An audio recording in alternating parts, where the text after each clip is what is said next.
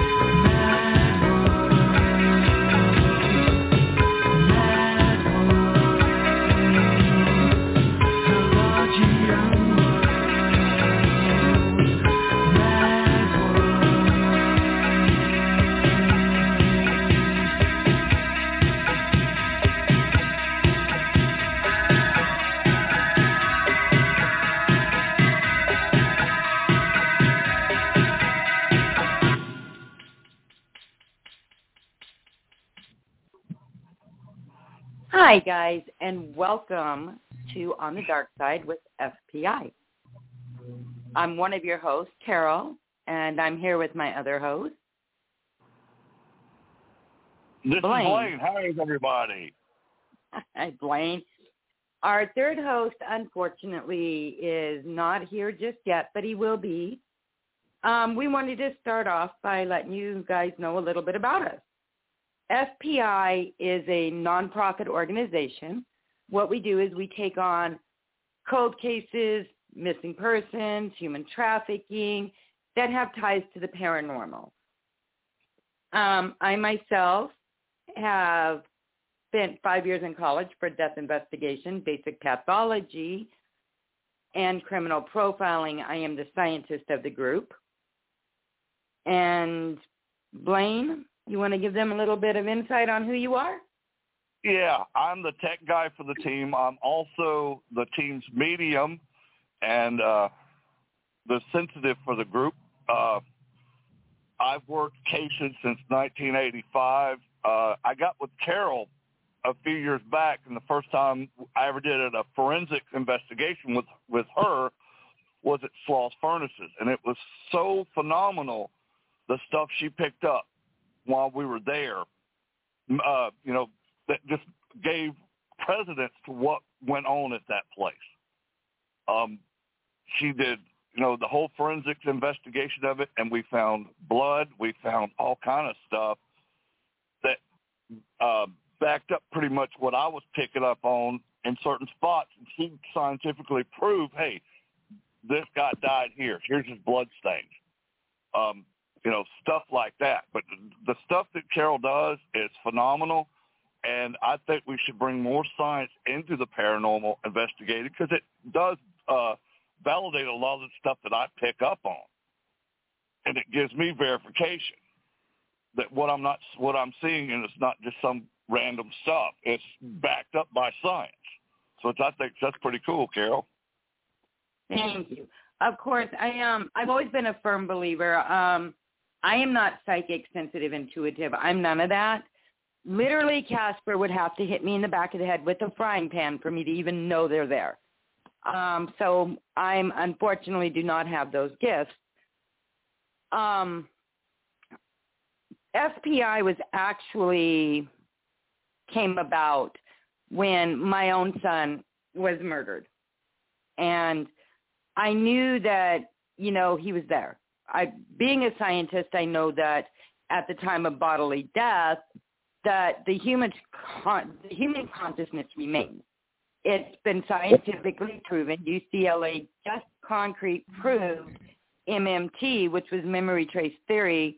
It is not MMT anymore. It is just memory trace. Um, it has memory has been successfully transferred from one host to another. So we know that the human consciousness remains. So I wanted to be able to give the dead back their voice. And I knew by creating an entity that could both host paranormal, forensics, and science, I knew that we were on the right path to that. Um, at first, people did not understand, and I believe that one of the first cases that we actually were brought to was Sloss Furnace. Yeah. And we did change history there. We did absolutely find that there was blood on the will because everybody hears those stories. You know, Blaine, we've heard them. How many times, Blaine, have we gone to a place and heard the story? Great Aunt Betty went to a wayward mother's house and, you know, Yeah. after they took the baby, she slit her wrist and killed herself in the bathroom. That's a really great story. But Sure. we really need to be able to prove or deny that before we can prove or deny a haunting. So what we Yeah. did at Sloss Furnace is it was said that one of the workers that haunted the main area had been ground up into the will. So what we Yeah. did was we went ahead and we took luminol. There's many different subs to luminol. There's luminol, Hungarian black, blue star, amino. I mean, it's it goes on and on and on.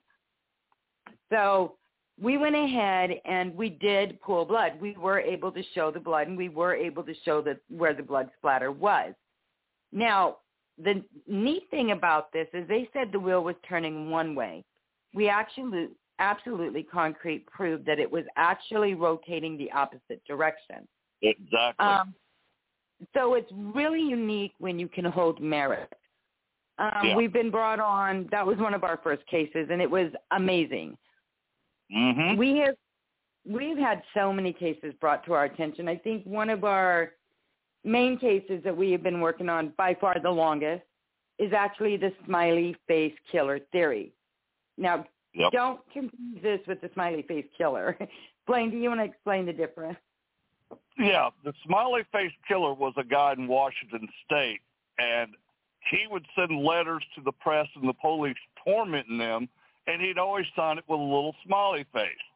Well, this is a whole different group. Uh, the smiley face theory, also known as the smiley face murders, uh, smiley face killings, or the smiley face gang, is a theory by advanced retired New York City detectives Kevin Gannon and Anthony Duarte and Dr. Lee Gilbertson, a criminal justice professor at St. Cloud College.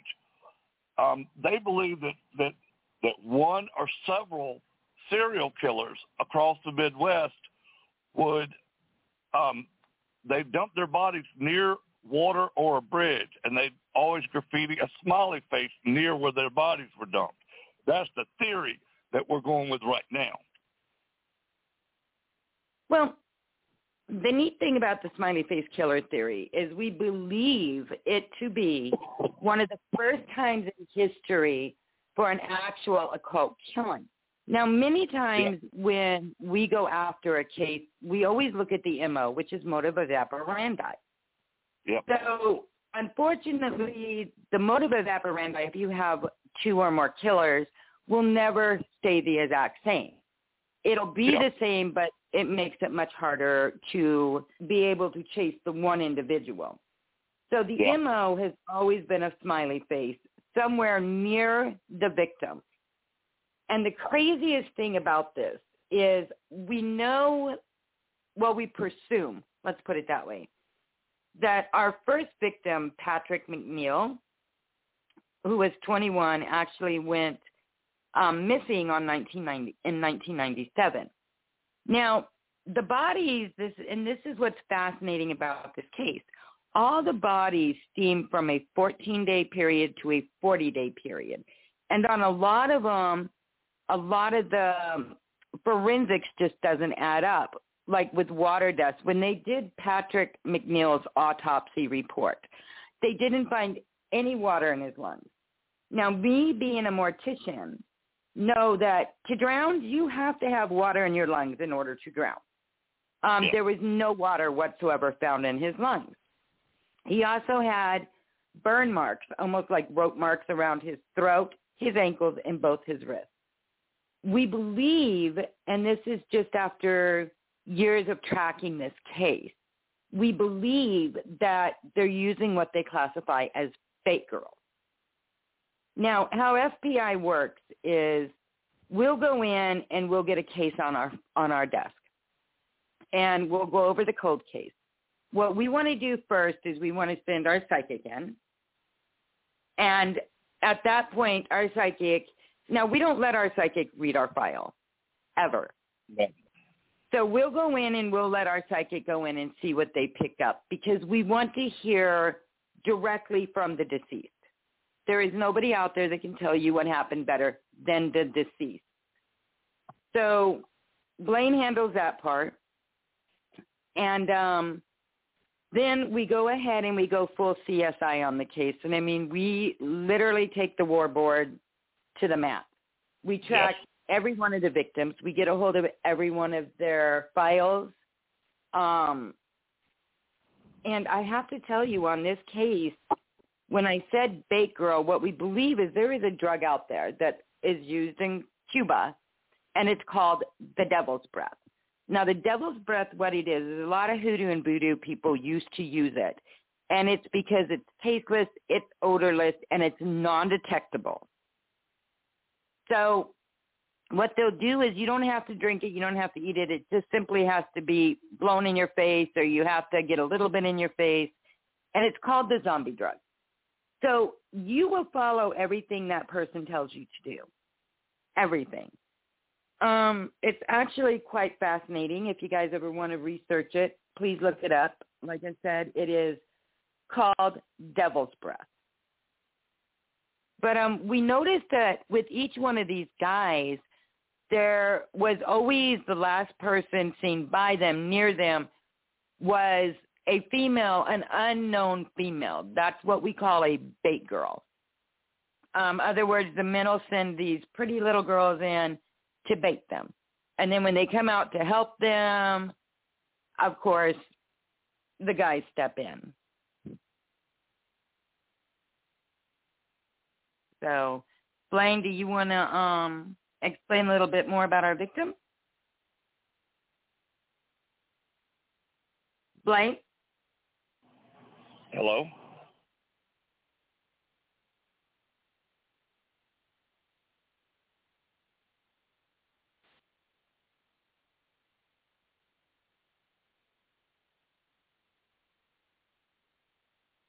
Carol, looks like we're finally back. hey. it, it happens every time I do a, a radio show. If it's mine or somebody else's, the spirits around me always want to mess with me. And I know you got enough stuff in your house could stop, you know, thirty podcasts. yeah. I'm actually, and I know better than to take a call in here. I don't know why I do this. I um, I'm actually sitting in with the haunted items now. So, I mean, nice. yeah. What are you gonna do? Yeah. You know. But, But yeah, as we were saying before, um, they would lure their victims with these pretty young girls. oh, And, absolutely. like, and then, uh, you know, it's just like the it, like like it's been going on through time. Is bad people do bad things, and they lure these poor guys in there, and they get murdered. Like you said, they blow the stuff in their face, and they do whatever they told them. And I do like that the fact that none of them had water in their lungs, so that means they were killed somewhere else and dumped where they're at now, or where they're found. Exactly. Well, not only that, but you know, and I tell people in the field this all the time, and Blaine, you know, I preach this. Is you know, you guys, I know that you know so many times we all see, you know, some of these paranormal shows out there, and that's great, but you know, there's so much more than just what you see. I mean, I've talked to some absolutely brilliant people in this field.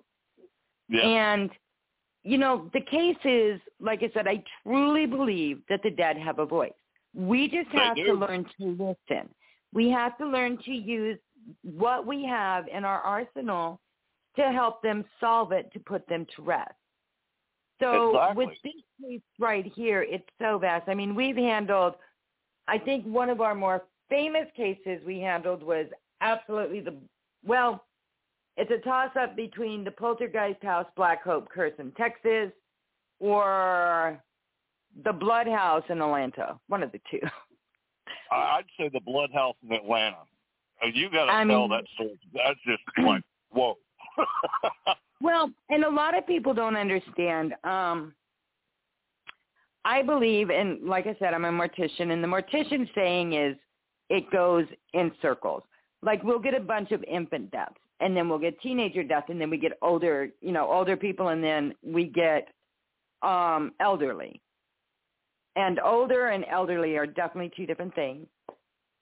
But and it goes into a circle like that. Well, I have noticed that the paranormal field is almost the same way. We'll get an onslaught of, say, the creeper, um, which I've only ran into twice in my career. So we'll get the creeper. Um, so we'll get a bunch of elementals. And then we'll get um, a ton of residential hauntings.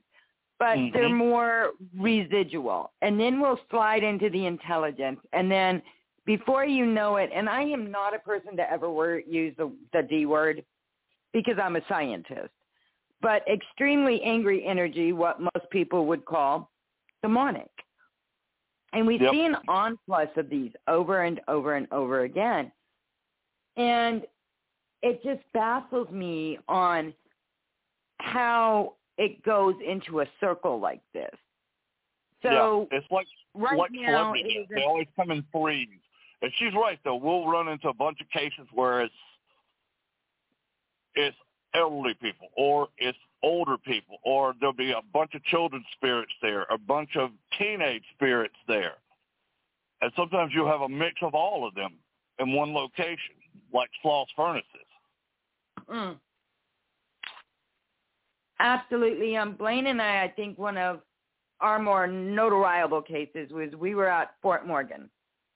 Oh my God. And I will never forget this because I was explaining to people, we did a full-on investigation.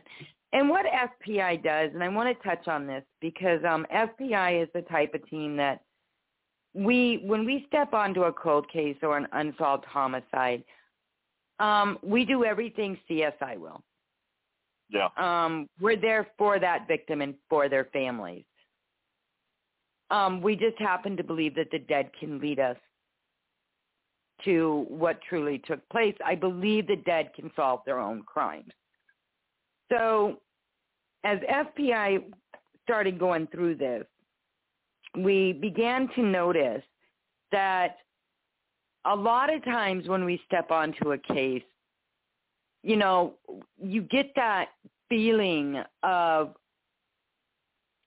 you know, you're just not alone.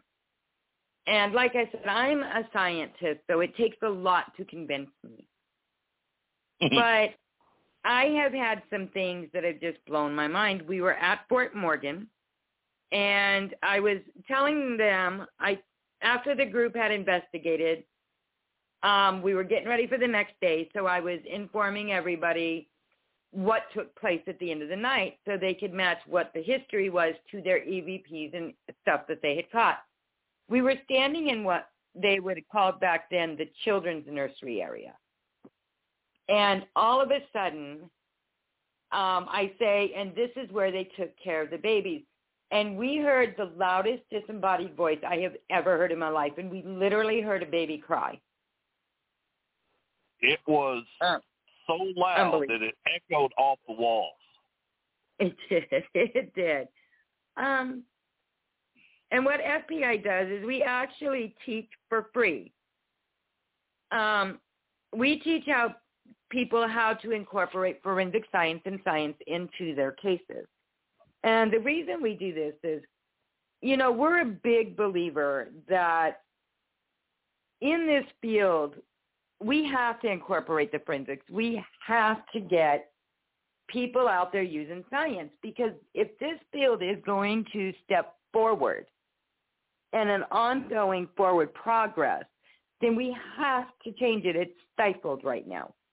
So we actually come and teach teams for free how to do the whole forensics and the science part of cases. Because to us, it doesn't matter if somebody's been in the field two days that breaks it right open for all of us or 30 years because it benefits the whole field. So we have always been that way. And Blaine, I hate to do this, but I do have to take a minute.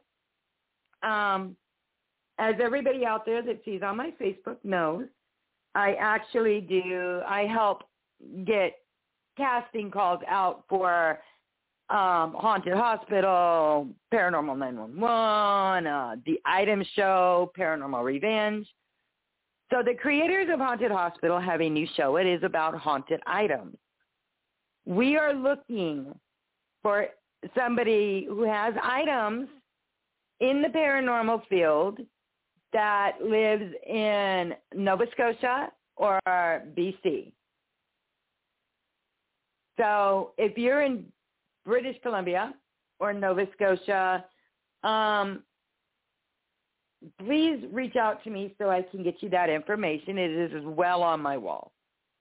Um, there's a lot of great paranormal shows coming up this year. And I'm hoping that we can get a lot of people that have worked so hard in this field onto them because I think it's important that everybody's voice be heard. But that's my two minute shame plug right there, you guys. So please hit me up. I would love to help you get on an episode. Um, and I'd love to connect you with the producers. Yep, and, right. and I can tell you, for a matter of fact, me and Carol filmed episode for one of these shows a couple of weeks ago, and Yes, I tell you the, the the the cast and crew that were there were just phenomenal. They took care of us. Um, they gave us a nice hotel to stay in. They fed us, and they're first class. And uh, they love what they're doing. You could tell when we filmed that they love what they're doing. The whole cast and the crew was just phenomenal. Absolutely. They are by far just hands down one of the best. So hit us up on either Blaine's wall or my wall, and you'll see the post for it. Um, we'd be happy to introduce you to them if you guys have a great object or even a great, you know, story of a haunted hospital story. Um, we'd be glad to put you in contact with them. Exactly. not only that, but we do have some casting calls going out in Atlanta, Georgia for some pretty big name movies. So keep your eyes and ears right here because we will be posting them out there um, for you guys as soon as we get them in. Exactly. So back to the smiley face killer theory. So Blaine, what is your take Yes, on ma'am. this? Um, my take on this is, I, I don't think it's just one serial killer doing it. I think it is a group of them, and they communicate with each other, either through the black web or old school. They mail each other, and I think they get their rocks off looking at what other serial killers are doing exactly the same thing that they're doing. It's like they got their own little club, like they're the Kiwanis Club or something of killers. Right. It's amazing. Well, you know, the fascinating thing is the mental mindset behind this. Yeah. Now, we do know that because of some of the ligature marks and markings on the bodies of the individuals, that I believe after profiling this case and going over it for so long, I do believe that it is an occult killing. Yes. Um, I do believe that it is not one person. I believe that it's many different people within the occult, maybe, you know, rituals to join the occult. Um, but it is definitely the first time in history that I personally have seen a group of serial killers with the same MO. yeah. It's actually quite fascinating. It is very fascinating. And what fascinates me and, and, scares the hell out of me at the same time is there's a network that they have that they're using. Correct. And it and all seems to run down the corridor of the highway. Yeah. And the fascinating thing is the same corridor that they're using, Blaine, is the exact same corridor that's being used in human trafficking. Yes. And it makes me wonder sometimes if they're not part of the same network, pedophile network, because they had something on that I wanted to bring up too, that they had a pedophile network going through the southeast. Um, that they would use like smiley face emojis and different things for what kind of victim they wanted. If it was a boy, it was this certain thing. If it was if it was something else, it was a boy from this age to this age, or a little girl. Or, Well, we they use a lot of the same things. Yep. But like she said, I wonder if, if they might not be connected. They get tired of using up the little kids for a while, and they got to get rid of them.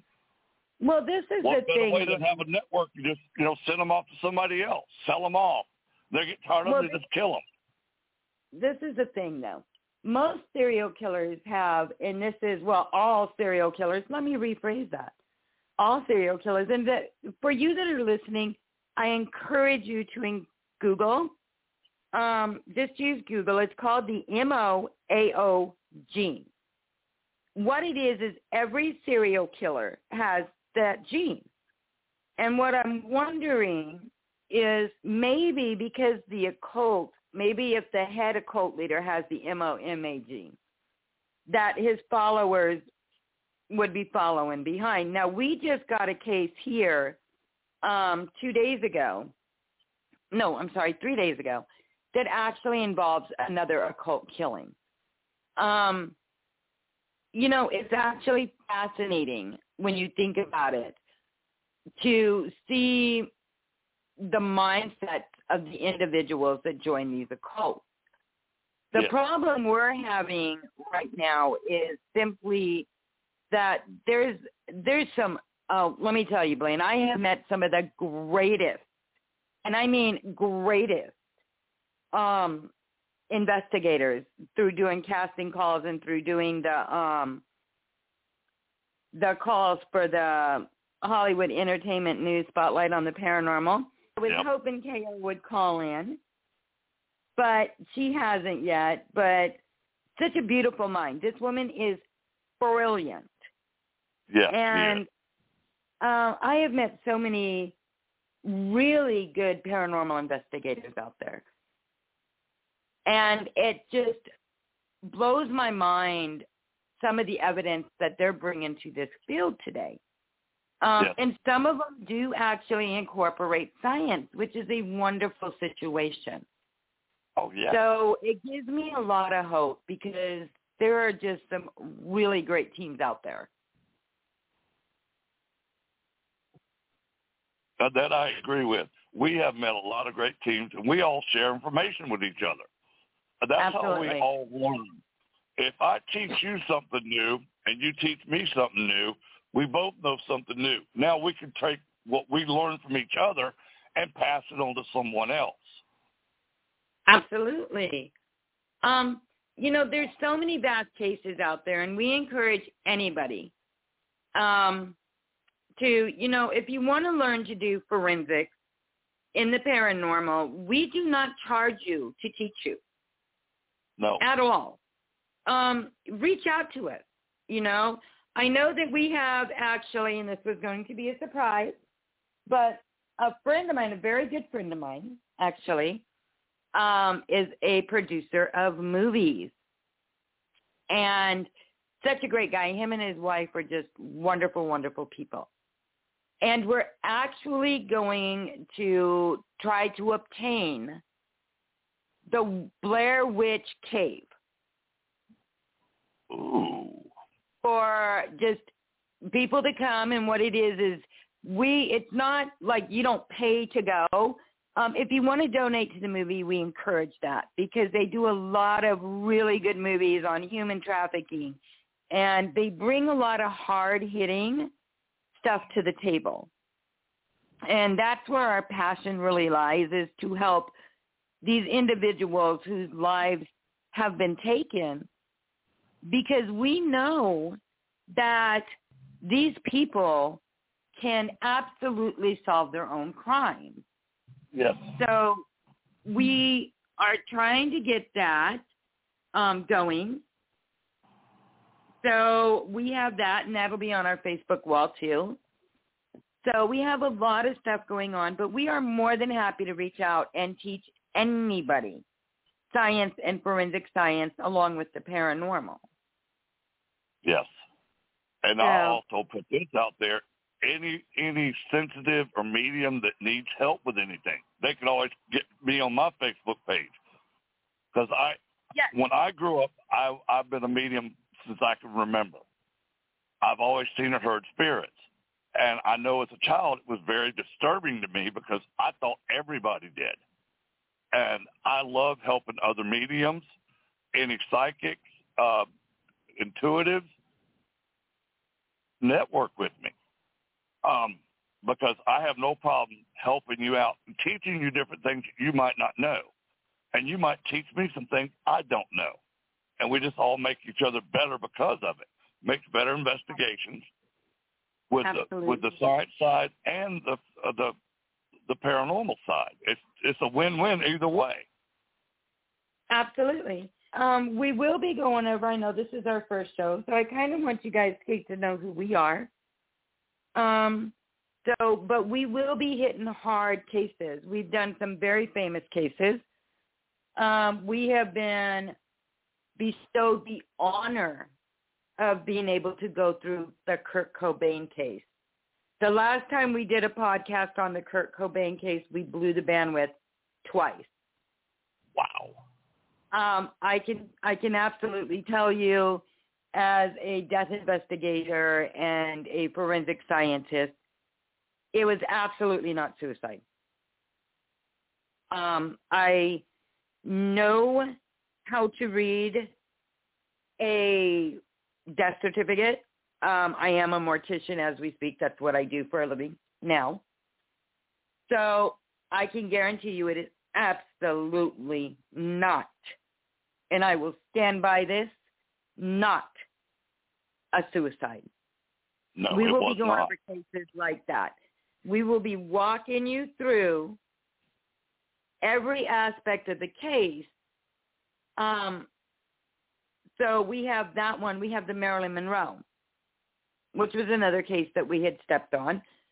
uh, stepped into. Sorry, we have um, we have done cases that most people would not have the opportunity to do. Um, the Black Yep. Hope Curse, which was 100% the original poltergeist. It was an amazing case. Got a case in that same area that's acting about the same. So we plan on heading down there in June or July, and we will be going live. Um, so I do hope that you guys are able to join us on some of these cases. We would love for you guys to be our eyes in places that we can't be. A lot of times when we do when we do investigations, um, the person that's watching it will catch something that we may not catch. And at that point in time, we encourage you to ring in and say, look, there is something over, whether it be the left-hand corner or did you see something in the right-hand corner? All that does is helps us out. Exactly. And we would love to have you guys go with us on some of these investigations. exactly. Um, we have some great ones coming up. We have a old hospital in Florida, and then we have two lighthouses, um, both with tragic events tied to them. So we plan on doing a lot this year, and we're really hoping that you guys would be able to join us. Yes, and we will be broadcasting those live on YouTube Live and Facebook Live. Um, Correct. we're working on right now getting um, some very good uh, DVR cameras. Um, and once we have those in place, I, I want to do at least 16 cameras or at least 10 at the least where you guys can watch live and tell us, hey, did you guys see this? Because we might be in another room or another part of the building and you see something on the camera. Please let us know. You know, Blaine, you just gave me a great idea. You know what, Blaine? I think What's that we should take, I think each time we do an investigation, that we should do a drawing on our radio show and take one team with us. Let's do that. I think that would be so much fun. I think it would be a blast because we get to learn from them. They get to learn from us. And we have a great investigation. We get a lot of scientific and uh, um, evidence. We get the paranormal evidence. I think that would be a wonderful idea. I think it's a good idea too. Um, and like I said, I understand that um, we're new. This is our first show here. But we do have a lot of cases. Please do not hesitate to call in. Um, we do not think that any theory is a bad theory. There is no wrong or right answers in the paranormal. Nope. You know, you may say something that we haven't thought about. And so, of course, we value your opinion. Sure. Um, we want this to not just be our show, but to be for your guys' voices as well. Exactly. So we really want this to be kind of the people's show. I like that. But and For I just got a text. Jeff. I just got a text. I mean, Blaine. I just got a text um, from our teammate Jeff. He will not be making it. Well, we'll send He a lot had- of healing. Yeah, he had he had to take care of something, and like I said, I wish KO would have called in. That's another great team member of ours. Yes. If you guys want to do me a favor, I need all my prayer warriors and my spiritual warriors to send Jeff all the prayers and healing you can. He, he is a great person, a great investigator. He's a musician, and the guy is just, he's a wonderful human being. So I Well, know that's all I He's actually an exorcist. Yes. So he normally battles the things that I will wave to you outside the window on. Um, like I keep telling everybody, I am a scientist, which means if, if there's anything nasty, I am not going, I will root you on from the window. Because I'm not going to be able to do anything but spray it with luminol, which is probably just going to anger it. So I'm going to let I let those people take care of those things. You know, I'm here for the Yeah. physical evidence. Yeah, me and Jeff are both spiritual warriors, so yeah, we both had our cases where we've had to get rid of the bad, nasty spirits out of people's houses and businesses, and, and it's something that we didn't ask for. It's just something that was bestowed on us, and we're good at what we do. Absolutely. somebody gave so A higher power gave us what we needed to do to fight these things. absolutely, we um absolutely have some great cases. I hope you guys hang in there with us. Um, like I said, this is more of an introduction. Just to let you know, we do use everything that CSI uses into the field of the paranormal along with science. Um, so we definitely do things much differently than any other team does. Um, I know Yeah. there's a lot of great teams out there, but we wanted to just absolutely um, thank you guys for you guys that have been here. We want to thank you first off for coming and listening to our first show. Like I said, we do have several casting calls going out. Um, and it, if you guys have never filmed before with these guys, it is so much fun. Yes, it's it not is. high stress. It's they want you to be you, which they're such a great organization, and Yeah, it's so easy to be you. And they don't like if your beliefs are one way, they're not going to try to send you to a different belief. Um, very open, very welcoming thing, and yeah, um, they have had some really great shows. Paranormal 911 is a really good show. Haunted Hospital is another great show. Um, Cleared for Chaos, Paranormal Night Shift. So they're very well known in the paranormal field, and they have two brand new shows hitting right now. And if you're a musician and not really into the paranormal, that's okay too because they do do all phases of TV production. So Yes, if do. one of them doesn't fit your criteria, believe me, they have something that will. And you Yes. cannot get a better you you just can't get a better production company. no. Hey, can I brag on you for a minute, Carol? No. Okay, go ahead. Please. All right, this is something cool. When we were getting ready to film our episodes, we were outside with some other people that were filming their episodes as well, waiting to get into film. Well, one of the haunted objects I had brought down with me was an old uh, Tonka crane, probably made in the late seven, uh, I mean late sixties, early seventies. And Carol was showing these other investigators before we filmed. She sprayed luminol on that truck, and it drew blood. It showed blood. And the look on the faces of the other investigators that were getting ready to film, they were all just, every one of them was like, like somebody slapped their mom or something because all their cameras were out and they filmed it. I've actually got a copy of it.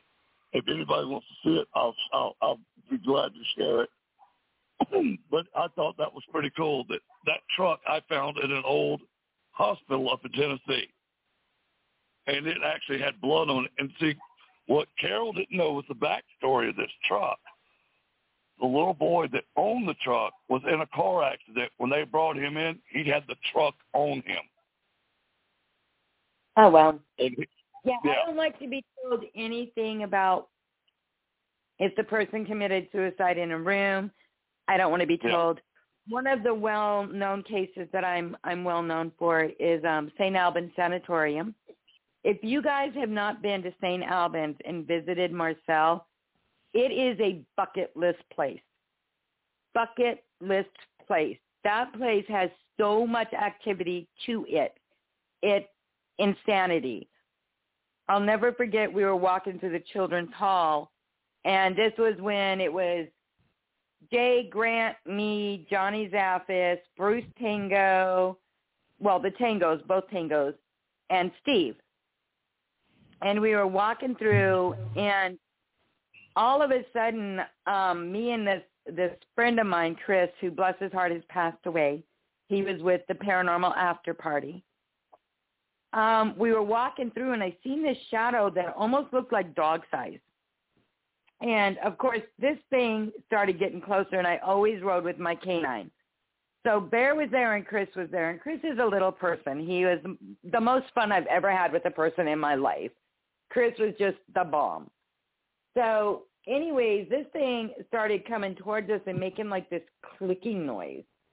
And of course, my body is saying run, but my brain is like, okay, I need to figure what this thing is out. So I'm standing there and I turn around and both my dog and Chris left me high and dry. They took off on me. And I'm still sitting there thinking, I really need to run. And I just was like more curious about what this thing was. Well, all of a sudden, this thing scurried up the wall and onto the ceiling, and it almost looked. I, I I don't even know how to describe this thing. Its arms almost looked like it had knees on it, so its arms looked like legs almost, and it kind of crawled on all four, and its head was kind of contorted, and it had this contorted face to it, and it made this growl click noise that I will never forget. And as soon as this thing ran up the wall, well, scurried up the wall, and halfway onto the ceiling, the only thing my brain could think of is, you know, I cannot outrun this thing. I can't outrun this thing. It can climb walls. So I think I took like two or three steps back and then bolted. Um, there is no shame. When in doubt, get out because I don't know what this thing was going to do to me. But that was the Gina Hall case we were there, and the story of the Gina Hall was that she was she was an unsolved homicide case. She was a missing persons presumed dead. So we went and we had several EVPs that had told us, you know, she was killed in the boiler room, killed in the boiler room. And this isn't one or two EVPs. This was many, many, many EVPs over many years. So we went down, and because of the substrate, I went ahead and used Hungarian red, which is a dyeing agent. Marcel knew she was fine with it. We actually pulled the blood pool, and we followed the drag marks out the back door. Now there was about 40 people in the room with me when I had did this.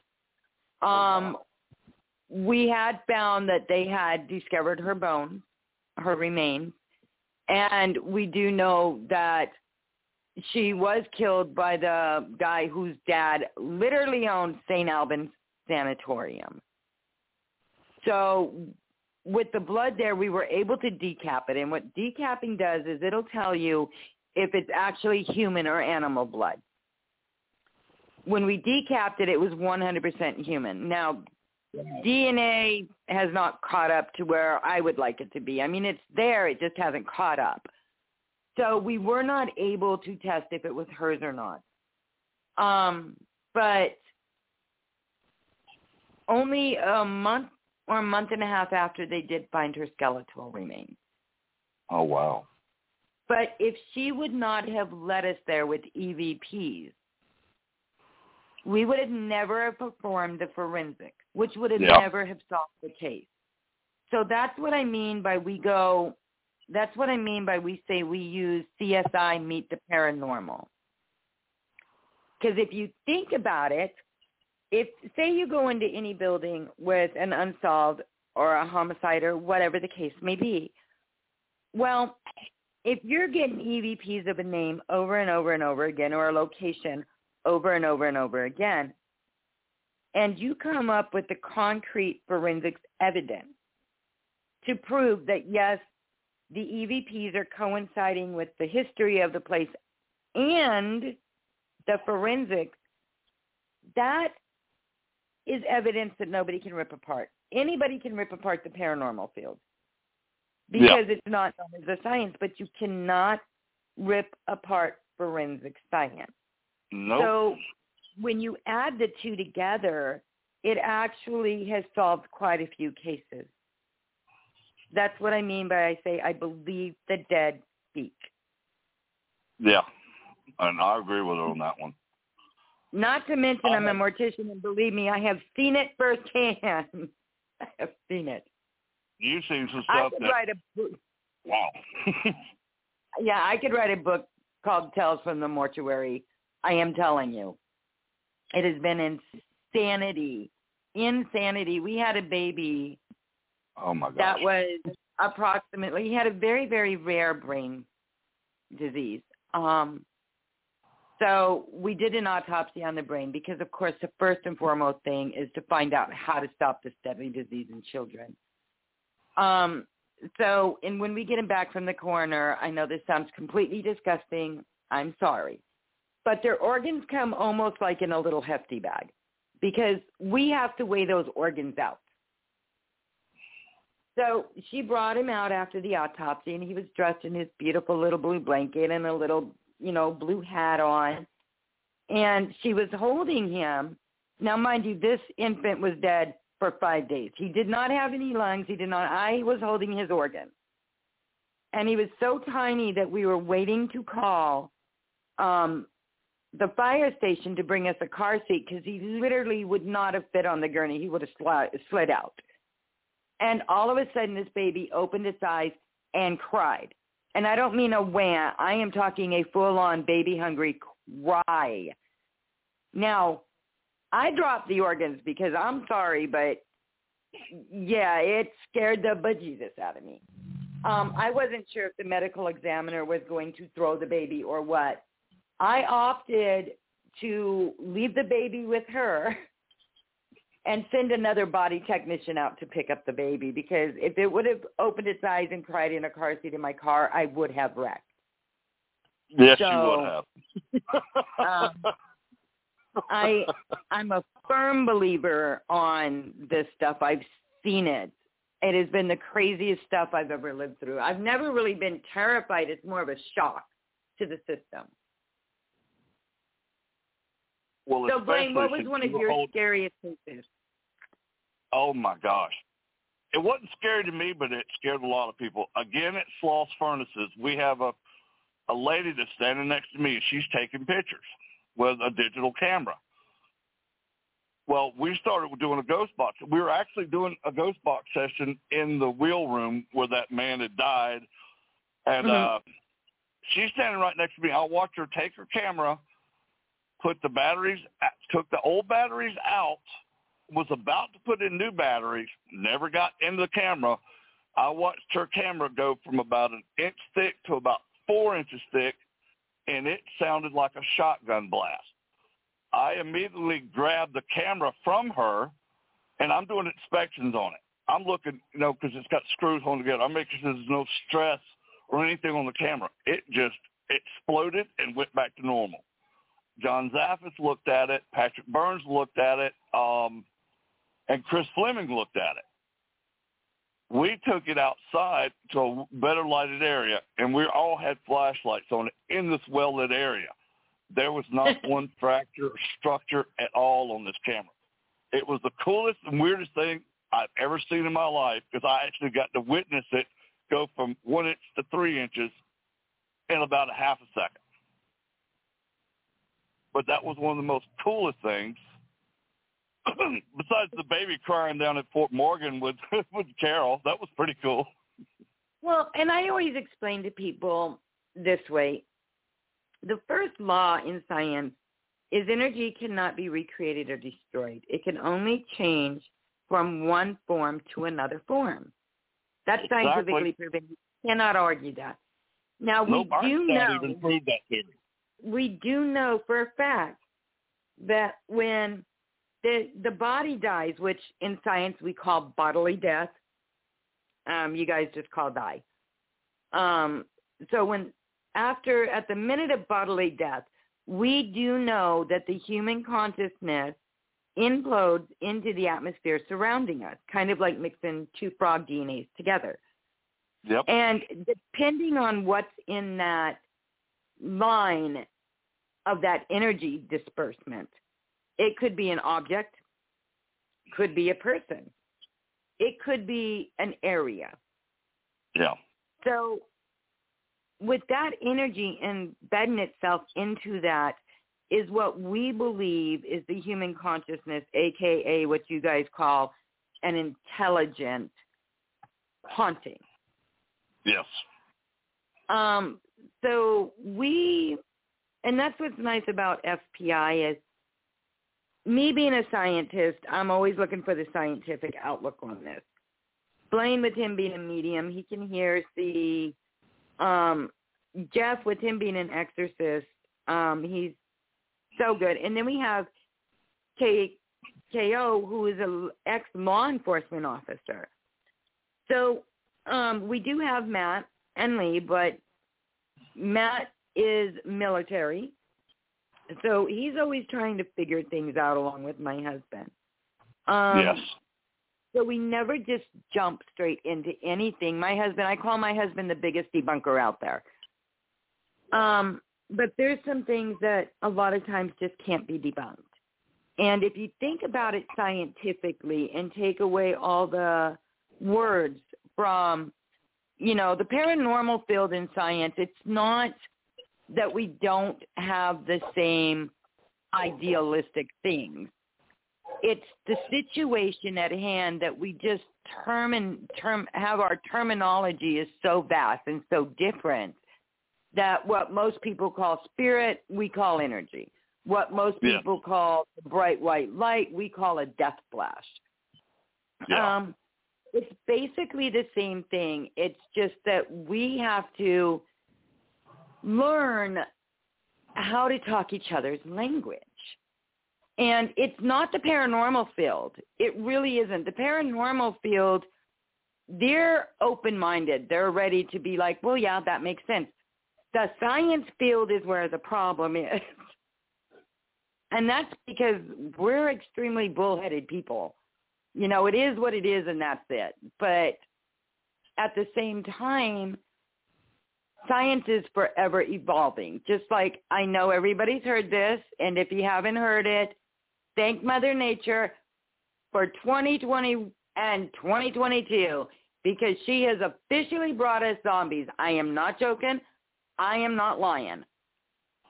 They have created, and I saw on my wall, they had taken a serum and they can put it through a decapitated person's head. And that person will have all the thoughts, the movements, and everything that you have when you're alive. It's on my wall. Um, it's extremely terrifying, to tell you the truth, because when science starts creating zombies, there is a real problem. Um, so between 2020, we ended up with, you know, killer virus. So we got Outbreak, the movie Outbreak. This is all within a couple of years. We got the movie Outbreak. We got Killer Hornet. Killer. They actually named them Murder Hornet. yes. Yeah. That happened. And now we have tarantulas flying. If nobody's seen this, go to my wall. This is a real thing. A real thing. I don't like spiders as it is, but now we have flying tarantulas. Okay, we have worms that can kill you, a worm that can kill you. And now we have zombies. So everybody thank Mother Nature and uh, whoever pissed her off, please say I'm sorry because I really want to be ungrounded right now. Yeah, no doubt.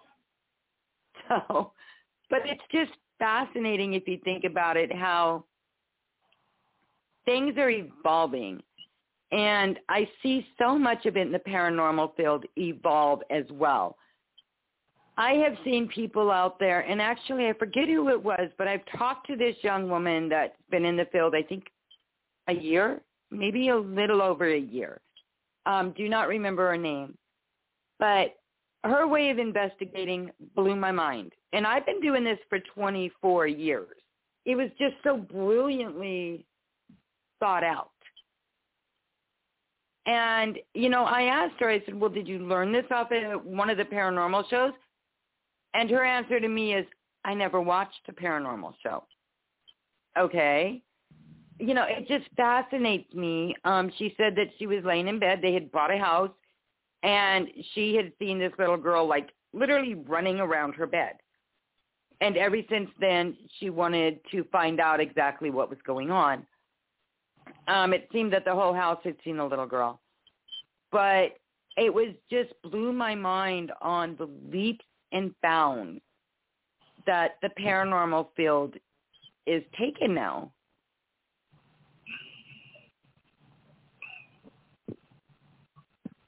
Yes, I agree. I mean, some of the new stuff that they're coming out with, tech-wise, is phenomenal on how accurate it's starting to work. And then you got the science base behind it. And a lot of these people are logical people like myself and Carol. Very Both of us are scientific minded. You know, I'm an IT guy, so you know I know X's and o- zeros and ones, zeros and ones. But I'm the type of person, even being an empath medium, I still want to see if I can debunk a lot of the stuff that we do. But a lot of stuff I can't explain myself. It's, it, there's no logical explanation for it. It shouldn't physically happen, but it does. Absolutely. I mean, we're just, you know, I'm just, I'm so proud to actually have the field stepping up to where it steps. Um, you guys, I actually um, want to thank you once again for stopping by. Yes, we do. And please do not hesitate um, to reach out to us. We have a lot of great casting calls, and I am going to actually block the casting call once again for you. Lane, if you could take it off my wall and share it, that I would sure be will. awesome. Um, right now, the creators of Haunted Hospital. If you have not watched it, check it out. It's amazing. Yes, it is. um, have actually created two new shows. One is for haunted items. Now, this isn't an item. They don't want to keep your item. So this isn't one of those shows where you're like, yeah, they're going to take my item. They are not going to take your item. Um, I have not seen anybody not go home with their item. So um, please reach out to one of us so we can put you in contact. For um, BC, please, if there's anybody out on our Facebook or our, our listening area, please, if you know anybody in British Columbia, please contact them and tell them they are actively searching for items and to go on my wall so I can connect them to the producers. Yep. We also have casting calls um, for a ton of movies coming in. And if you don't think you can do a movie, you know, take a breath because you can. There's people that get into movies all the time, background actors. Um, Yep. Never cut yourself short. Always take that chance because you don't know where it's going to lead you. Exactly. So thank you guys for tuning in. Um, we will actually dive headfirst into an actual cold case, paranormal cold case next week. Thank you for coming on and listening to who we are and how we do things. And anybody who would like to give us any input, or if there is a case out there you would like us to dive into it, or if you have a case that you would like to come on and talk about, we would love to have you. Exactly. Carol, tell them what your Facebook page is. FPI Unsolved is where you can find me. And mine's going to be under Blaine Rohan. So if you guys want to friend me or friend Carol, be our guest. We love talking to you. If you got anything that you want to talk about, paranormal, non-paranormal, we're here to listen as well. You guys have any cases that you're doing that you would like to come on and talk about, reach out to us. We'd love to have you. Exactly. Well, Carol, Um, till next week. Until next week, Blaine, and thank you. And everybody, if you could keep your prayers out there for Jeff Leeper, um, Yes, we'd really do. appreciate it. Hopefully he'll be here next week. He actually worked for TAPS for many, many, many years. So Yep. Blaine, and next week, brother. All right, Carol. Thank you, everybody, for listening. Carol, when we get off, let me call you about something. Okay, you got it. Everybody, thank you for tuning in to On the Dark Side with FPI.